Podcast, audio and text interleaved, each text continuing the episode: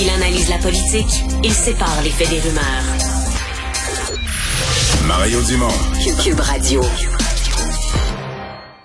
Ah, il y a un décret qui vient d'être adopté par le gouvernement fédéral pour protéger euh, la rainette faugrillon.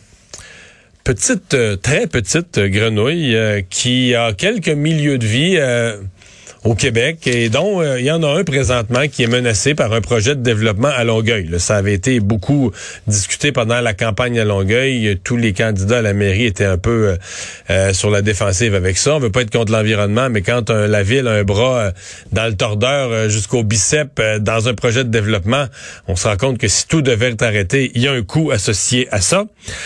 Alain Branchot est directeur général de la Société pour la nature et les parcs au Québec. Bonjour, Monsieur Branchot. Bonjour, M. Dubon. Est-ce que le gouvernement fédéral a eu raison euh, d'adopter ce décret d'urgence?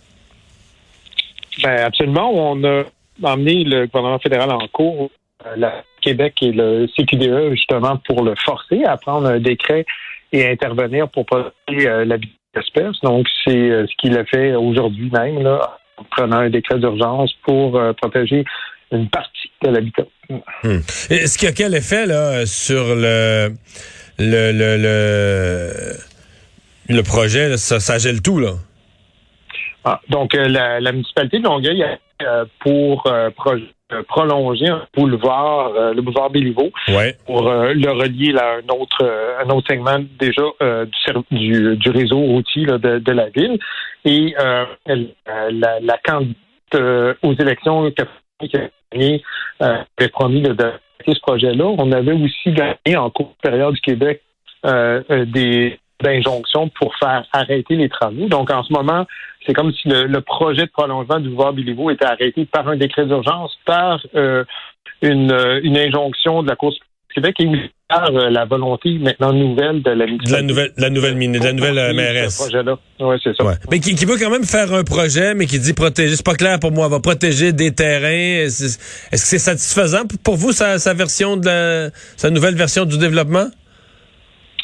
Donc pour l'instant, je pense que que j'ai compris de euh, de la ville de Longueuil, c'est que va y avoir une réflexion qui va être entamée sur la, la des choses.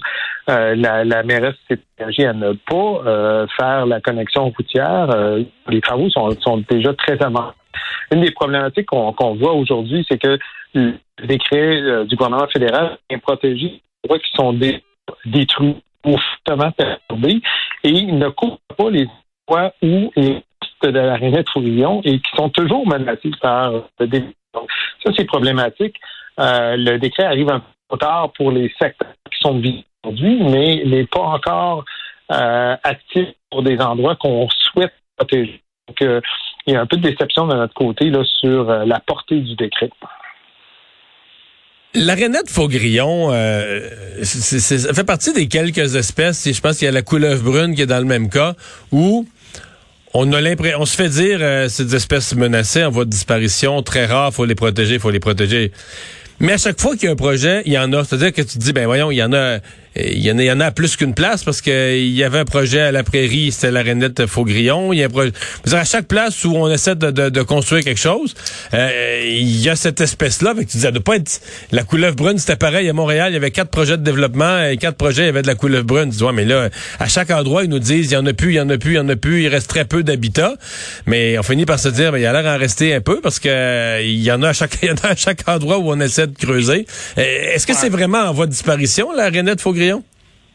Ouais, ben, heureusement que la science me pour éviter de, faire des interprétations comme ça. Donc, il y a une de projets immobiliers domiciliaires là, qui sont qui sont en cours euh, en Montérégie puis dans la région de Montréal. Puis euh, il y a seulement quelques-uns de ces projets-là qui font l'objet de contestation justement parce qu'on y trouve euh, des espèces qui sont rares, des espèces en péril. Euh, c'est le cas de la rainette Et ça, c'est son cas. Pour vous, c'est une espèce qui, au Québec, est en suffisamment en réduction de son nombre d'habitats disponibles pour qu'on la considère en danger? Ben, c'est plus de 90% de son habitation qui a été détruit. Et donc, on, a des déclins annuels d'environ 7 sur cette espèce-là. Donc, c'est énorme comme, comme euh, déclin.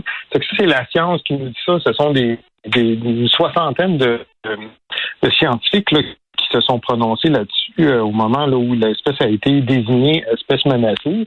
Et ensuite, le processus de validation pour inscrire cette espèce-là sur la loi sur les espèces en péril. Donc, c'est vraiment fait de façon très rigoureuse. Là, on n'a pas, on n'est pas là dans une situation où quelqu'un a décidé au hasard là, que l'espèce allait être inscrite comme telle. Donc, ici, il faut. Euh, pourquoi on, on, euh, que vous décrivez, on l'a partout, c'est que lorsque on est dans des situations de confrontation comme celle-là, c'est sûr qu'on en entend parler davantage dans les médias, mais on n'a pas parlé des autres endroits il n'y avait pas de net, puis on a pu poursuivre les projets domiciliaires. Non, je comprends. Je comprends très bien ça. Mais je pose quand même la question parce que c'est ce que le public reçoit là, comme impression. Là. Ben, heureusement qu'on est là pour en, discuter, puis euh, pour euh, euh, cette, cette perception-là. Puis heureusement qu'il y a la science, justement, pour aller classifier les lorsque c'est important. Ce qui est dommage en ce moment, puis c'est pour ça que le gouvernement fédéral finit par intervenir, puis avoir la légitimité d'intervenir, c'est que dans le droit euh, québécois, dans les instruments dont dispose le gouvernement pour intervenir, il n'y a pas ce qu'il faut pour aller agir, protéger les habitants importants de ces espèces-là. Si le gouvernement du Québec, dans, comme de, de la du dossier du prolongement du boulevard Béliveau à Longueuil de façon très spécifique, on savait qu'il y avait la rainette Fourillon à cet endroit-là. Comment ça se fait qu'on n'a pas, dans le, processus qui mène à une autorisation ou non, ce déclencheur qui dit Oups, il y a de la rainette Fourillon, c'est une espèce qui est rare, on, va éviter de, faire ce projet-là parce que on a euh, comme mission au niveau du gouvernement du Québec de protéger les éléments euh, d'espèces qui sont à statut précaire. Puis on aurait très bien pu faire ça, mais non, on le fait pas parce qu'on n'a pas suffisamment de, de, dents dans nos outils législatifs. Donc, un message qui est envoyé là, par encore cette action du gouvernement fédéral au gouvernement du Québec, c'est venez bonifier vos lois de façon à ce que euh, dans les futurs dossiers comme ça, vous ayez ce qu'il faut pour protéger euh, l'habitat de la, la grillon de façon adéquate. Puis après, euh, dans le dossier de la prairie, euh, aujourd'hui, il y a plein de gens qui fréquentent ces milieux-là, qui sont maintenant disponibles aussi, accessibles à la population. Puis dans le cas de la, pandémie, on s'est rendu compte que finalement, c'était très utile d'avoir accès à ces milieux naturels-là la rainette faugrillon, protéger son habitat, c'est aussi rendre accessible des milieux naturels aux, citoyens. Donc, c'est pas euh, c'est pas juste une question là, de d'écolo un peu foufou euh, dans, ce contexte-là. Puis il faut euh, vraiment aller de l'avant à bonifier nos lois au Québec. Il faut aller de l'avant à mieux travailler entre les, paliers de gouvernement pour mettre en place des, des mesures de protection, mettre en valeur ces milieux-là. Vous allez répondre quoi aux payeurs de taxes de Longueuil? Parce que je suis convaincu qu'il va y en avoir qui vont dire là, euh, l'argent qu'on a mis dans des plans, dans toute cette idée là, de, construction d'un boulevard, euh, puis des travaux, des plans, il n'y a pas juste des plans, il y a une partie des travaux de fait. Euh, je comprends que c'est une question euh, philosophique, là, mais est-ce qu'il y a un point où ça vaut plus l'argent public, les fonds, l'argent du travail, des taxes de, de, citoyens à coups de millions? Euh, est-ce que 30 euh, grenouilles, ça vaut ça, ou 50 grenouilles, ou 500 grenouilles, est-ce que ça vaut ça? Est-ce que cette question-là, elle se pose à un certain point? Ben, ben, oui, elle se pose cette question-là, puis euh, c'est une très bonne question. En fait, on est rendu à un moment dans l'histoire de l'humanité où euh, on a la, question très très simple à se poser. Est-ce que on veut euh, avoir une planète où on peut vivre ou une planète où on peut pas vivre? Puis, la question se pose dans le sens qu'on a 75% des milieux terrestres en ce moment qui sont fortement impactés par l'activité humaine et qui menacent euh, la possibilité pour l'humanité de poursuivre même son, son existence. On a 66% des milieux euh, euh, océaniques qui sont fortement impactés par l'activité humaine.